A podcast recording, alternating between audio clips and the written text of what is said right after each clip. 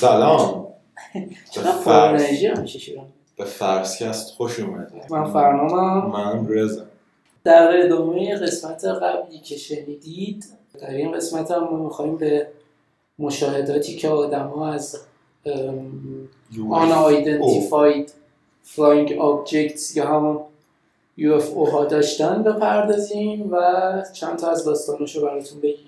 بفرمایید. صحبتی در ابتدا شما داری به جز اینه که من گفتم. اختیار دارید بفرمایید. خب اولین چیزی که من می‌خوام تعریف کنم براتون مشاهداتیه که در سال 1976 یعنی دو, دو سه سال میشه 1900 میشه 1354 55 خب. یعنی حدود دو سه سال قبل از انقلاب. خب. مشاهداتی که توی تهران اتفاق افتاده رو قبل انقلاب؟ قبل. اونا رو می‌خوام براتون تعریف کنم. خب داستان از اینجا شروع می‌کشه که روز 19 سپتامبر سال 1976 توی تهران مثل خیلی دیگه از مشاهداتی که گزارش شده چند نفر زنگ می‌زنن به پلیس و میگن که مثلا یه شیعی رو دارن توی فضا توی هوا می‌بینن. موقع هم که فکر نکنم کسی تو ایران از یو استفاده می‌کرد. آره دیگه خیلی چیز نبوده واقعا. اون موقع آخرش هم هست. یعنی بحث انقلاب هم خیلی بود دیگه. احتمالا پلیس خیلی کمتر توجه می‌کرده. ولی خب وقتی که تعداد مشاهدات زیاد میشه از قرارگاه پدافند تهران یا هواپیمای F4 یعنی فکر کن چقدر قدیمی F4 کام هنوز هم دارن استفاده. تو تبریز تو آذربایجان یه همونی که افتاد F4 فکر کنم. بود. F4 بود یا F14 بود. نه. F4 بود. چهار. نه خیلی قدیمی بود اونم یکی از خب، دلایلش آره دیگه. از اون موقع. آره دیگه. همش برای قبل هم حالا من نمی‌خوام بحث سیاسی کنم ولی همش برای سیاسیش. نکن. خب. آره یه هواپیمای جت F4 از قرارگاه پدافند تهران بلند میشه و میره به سمتی که این گزارش ها از اونجا می اومده بیشتر. هواپیما خب خلبانش خلبان نظامی بوده یعنی مثلا آدم معمولی نبوده که بخوایم بگیم خیلی مشاهداتش اشتباه باشه می‌دونی خلبان کسی هم که دیگه مشاهداتشون مثلا یه خلبان رو جنگی. هواپیما رو می‌شناسن چیزای تو هوا رو رو. می‌دونن و میگن که دیگه مشاهده یه خلبان مخصوصا جنگی و شما چیز بالاتری ازش پیدا نخواهید آره کرد مثلا چهار تا آدم تو دهات آره. آمریکا میگن یو اف دیدیم فرق داره فرق داره با اینکه خلبان جنگی بگیم این هواپیما میره به اون سمت ولی به محض اینکه به محل گزارش ها خیلی نزدیک میشه فواصل هوایی ما داریم صحبت می‌کنیم. ده متریش نبوده. ولی وقتی نزدیک میشه همه دستگاهاش از کار میفته همه دستگاه از کار میفته خلبان مجبور میشه برای سلامتی خودش و خب مردم تو شهر برگرده به پایگاه.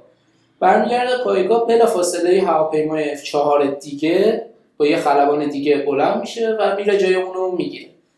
خلبان دوم هم به محض اینکه نزدیک میشه همه راداراش از کار میفته همه دستگاه های برقی از کار میفتن و خلبان خیلی متعجب میشه. همینجوری که داشته به سمت اون شیء نورانی که تو هوا بوده نگاه می‌کرده یه انگار تیکه نور از اون نور جدا میشه و میاد مستقیم به سمت جنگنده خلبان یعنی یه نور هم یه, یه نور بوده. آره و یه بخش کوچیکش جدا آره. میشه و میاد سمت میاد سمت این فکر می‌کنه خب طبیعتا اه، موشکه دیگه. فکر می‌کنه موشک سعی می‌کنه از خودش دفاع کنه و بعد از اینکه شروع به این کارا می‌کنه یه نور دیگه ای جدا میشه دوباره از اون نور و دیگه اینجا خلبان میترسه. دستگاهاش هم خب خیلی درست حسابی کار نمی‌کردن. اون هم برمیگرده به پایگاه. وقتی دیگه برمیگرده و حالا من از اینجا بعدش خیلی دقیق ندارم ولی مثل اینکه اون نورم دیگه میره. بعد از این اتفاق خب طبیعتا اولین کاری که ایرانی ها می‌کنن با توجه به روابط اون روزاشون با آمریکا تماس می‌گیرن و حالا دنبال اینن که ببینن شاید اصلا از طرف آمریکا بوده هواپیمایی بوده یا اونها در جریانن که چی بوده اون شی یا خیر. و یه گزارش میده بعد از این اتفاق یه گزارشی چاپ میشه که توضیح میده که همه اون اتفاقات قابل, تو... قابل توجیهن و از اینجا شروع می‌کنه که هواپیمای اول وقتی برمیگرده هیچ وقت به تعمیرگاه نمیره. برای تعمیر پس ما نمی‌دونیم که شاید یه مشکلی داشته. از اول من- مشکل آره از اول. مشکل داشته. هواپیمای دوم هم که وقتی برمیگرده خب یه ذره قدیمی بوده. آره و میگه که مثلا این هواپیما حالا دستگاهش از کار افتادن و حالا خیلی عجیبه که دو تا دستگاه هم, هم از کار بیفتن و تو آسمان باشن و اینا. حالا ما کاری نداریم. ولی یه همچین بهونه میاره و در ادامش برای اون نورا اون نورایی که جدا می‌شدن گفته که اون روز توی تهران بارش شهابی بوده. اینو منم شنیده بودم. آره.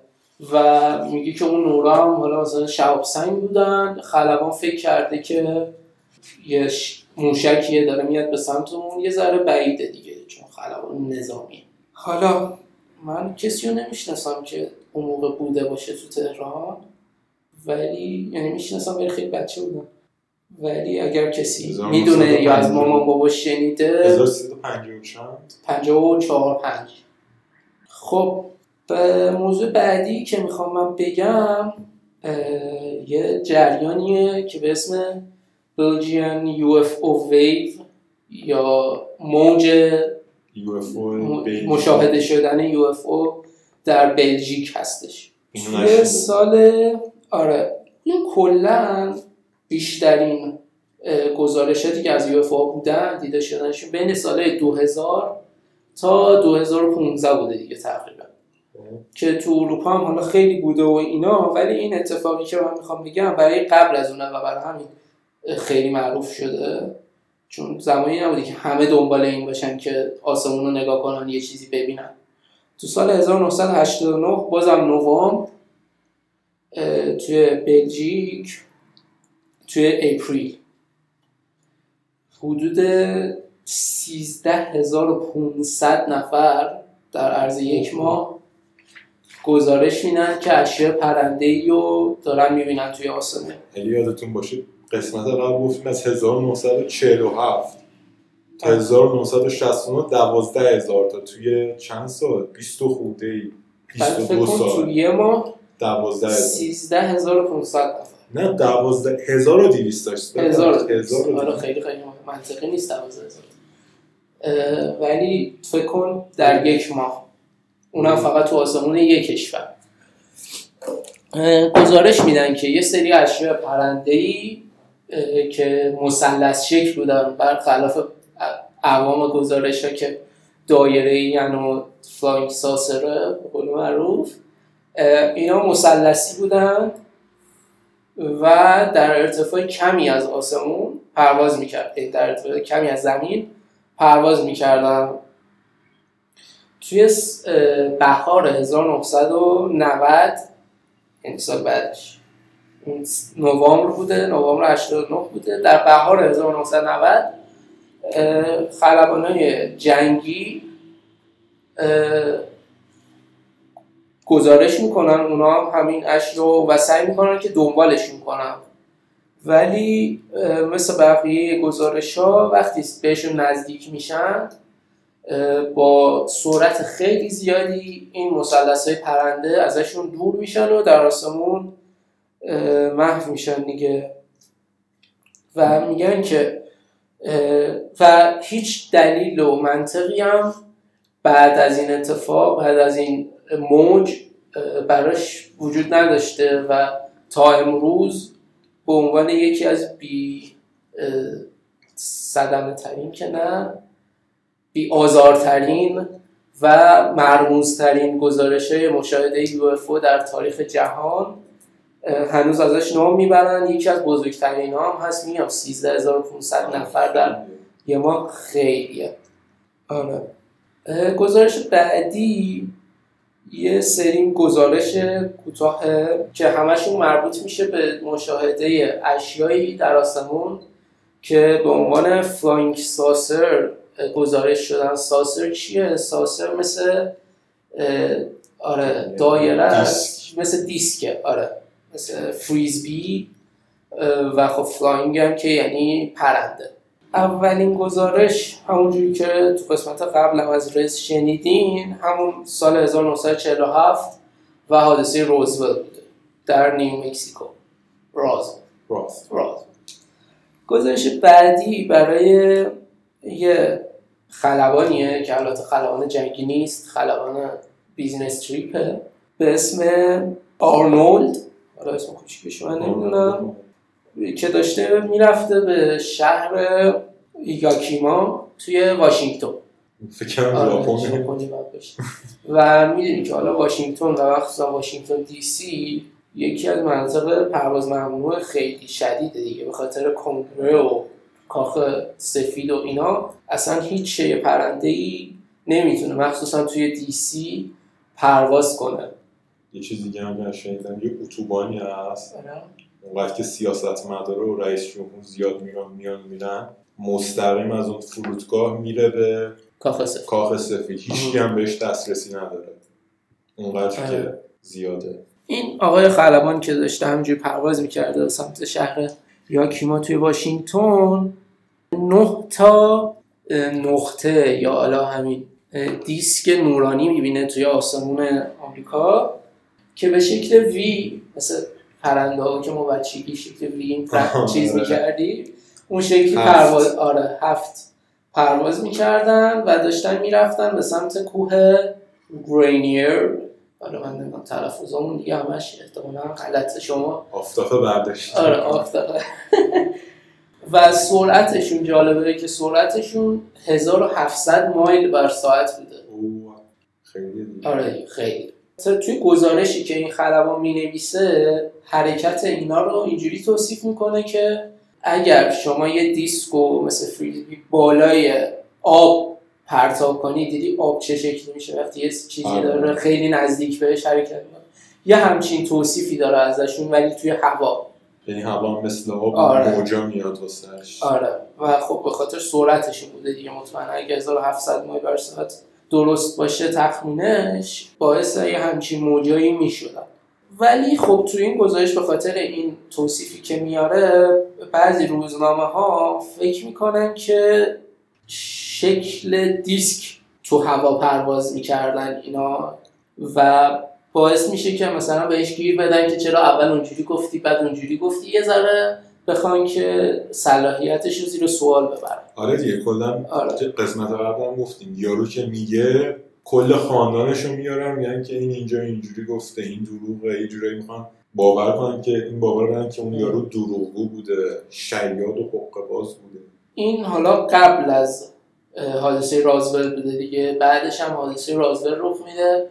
یه ذره توجه ها جلب میشه حادثه بوده که یارو کشاورز دیده اومده دیده آره. که همچین اتفاقی اون ور افتاده و دوباره رفته باز یه نگاه به اون خرابه انداخته آره. آن یه چیز که من راجع به رازول یادم رفت بگم چند سری آدم هم, هم از جمله اون دختره که راننده آمبولانس بود می‌گفتن که این حادثه کوچیکه فقط یه تیکه از اون UFO افتاده اینجا. آره. چون که اون آره آره. یعنی میگن که خیلی یعنی اون کل اون UFO گندهش که اون سه تا موجود رو پیدا کردن اونورتر چند مایل اونورتر سقوط کرده. و یکی از همین هم تا این مدت طولانی کسی نرفته سراغ اون چند تا تیکه کوچیک. آره دیگه همونجوری سرگردون بوده. و خیلی میگن که اونجایی که واقعا اون یعنی اون کل اون سفینه افتاده ده تا سرباز یا سرباز وایستادن ولی هیچی نبود.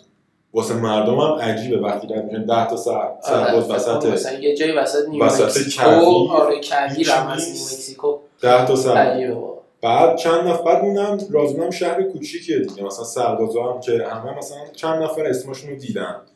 بعد که مثلا این خبر صداش اومد که ده تا سرباز اینجوریه خیلی که رفتن Air Force رو گفتن اینجوری اینا اصلا هیچ رکوردی از اون سربازا نبود که واقعا بود که همچین سربازی اصلا توی پرونده های Air Force تو رازول نبود. حالا شاید اونا هم اشتباه دیدن ولی راجب اون خانومه که گفتیم بعد از چند هفته رفت اروپا و بعدش هم گزارش شد که مرده یادم نیست اینو گفتیم یا نه؟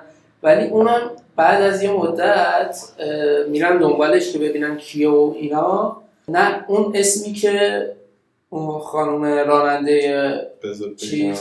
چی؟ گفته بود راجع به اون دنیس دوستش.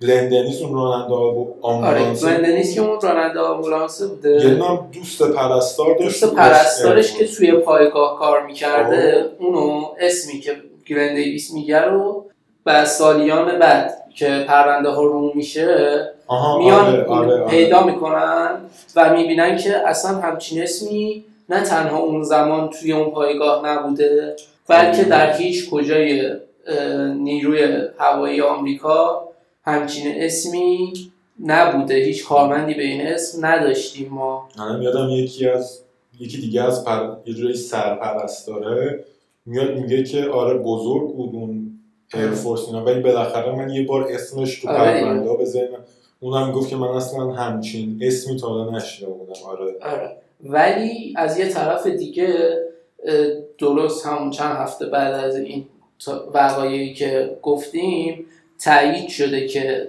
یکی از هواپیماهای یعنی به همون دلیلی که به خانم گلن دیویس گفته بودن یکی از هواپیماهای نیر- اه، نیروی هوایی واقعا سقوط کرده و یه سری پرستار هم توش بودن خب برای همین خیلی هم میگن که یا اون اسمشو اشتباه به گلن دیویس گفته یا خود گلن دیویس بعدش گفتش که من اسم واقعیشو هیچ وقت از- نگفتم بهتون برای اینکه از هویتش اه، حفاظت آره. کنم اینم منم شنیده بودم شنیدم که پاهاشون قطع شده بود آره صورتشون هم سوخته بود و اون گذاره اون, اون که گفته بود تابوت کوچیک می‌خواستن و آره. نمی‌دونم توی داشتن آره. تشریحش می‌کردن در اصل برای که اون. بودن دیگه آره. احتمالا اینجوری خواست یا آره. اینجوری خواستن جمعش کنن یا اینجوری بود آره دیگه خودتون آره تصمیم بگیرید تصمیم بگیرین که کیو می‌خواین باور.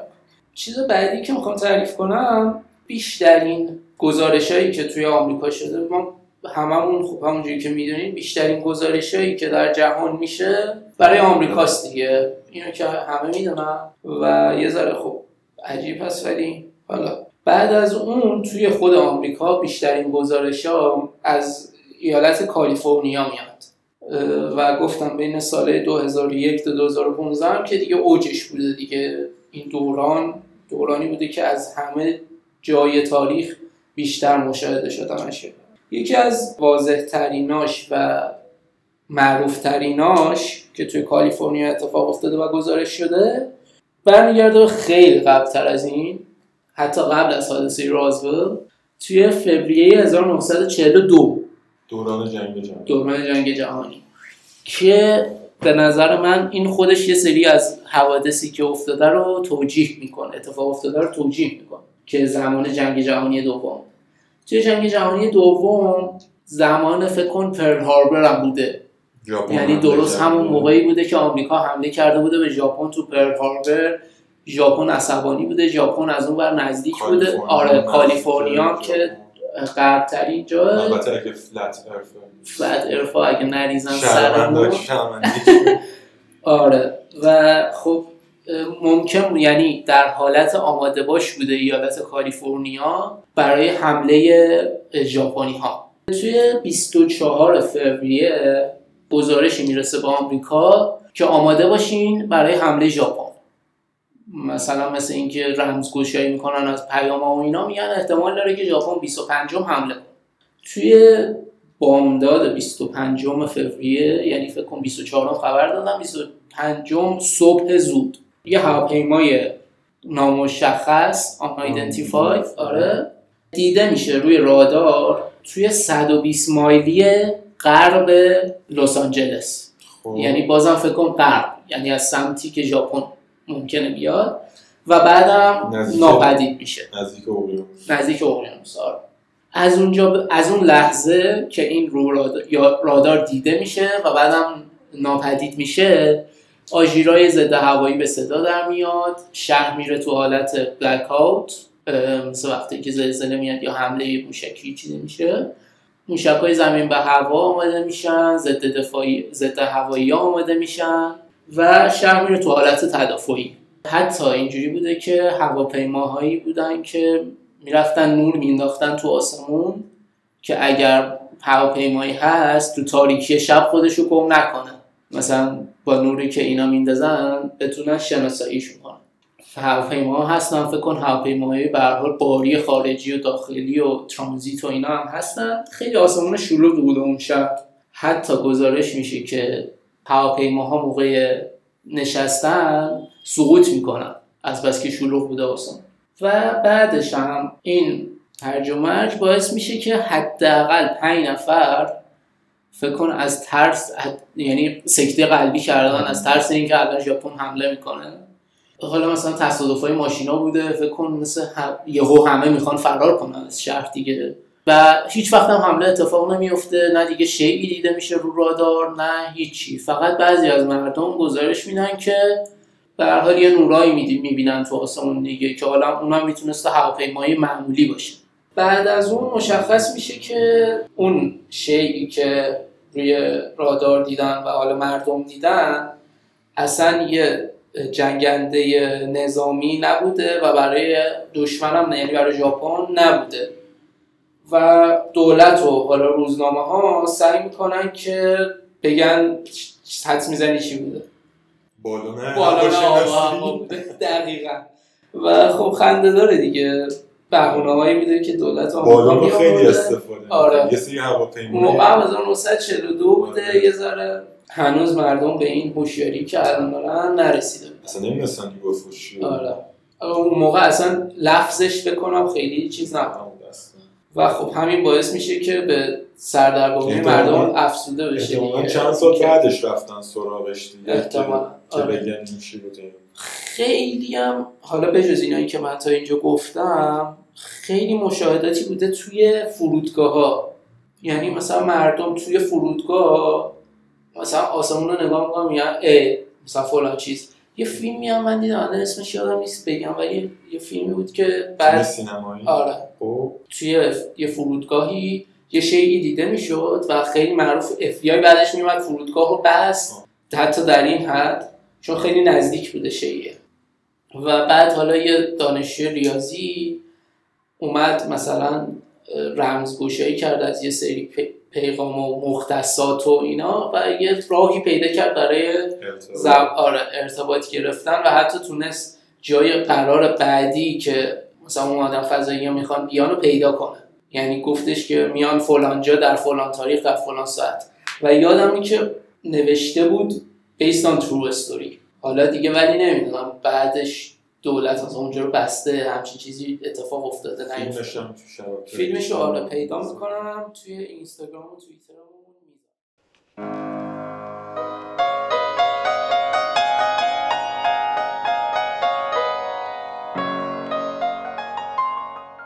خب بخش اول اپیزود پنجم فرسکست همینجا به پایان می‌رسه. ما اول از همه بعدی عذرخواهی بکنیم به خاطر کیفیت صدای این اپیزود. اونم به خاطر اینه که ما همون روزی که اپیزود دوم رو ضبط کردیم این اپیزود رو ضبط کردیم ولی به خاطر اینکه داستان تکراری نشه و اینکه دیدیم خب هتل سیسیل هم مخاطبای زیادی داره اون قسمت رو که بعدتر ضبط شده بود زودتر از این قسمت منتشر کردیم. بخش دوم این اپیزود مثل همیشه حواست همین هفته منتشر میشه و بعد از اون قول میدیم تا مدتی موضوع فرازمینی. ها رو کنار بذاریم. ما رو در هر پلتفرمی که میشنوین دنبال کنین و برای دیدن عکس و فیلم های مربوط به هر اپیزود در اینستاگرام، توییتر و یا تلگرام با ما همراه باشید. فعلا و تا قسمت بعدی خدا نگهدار.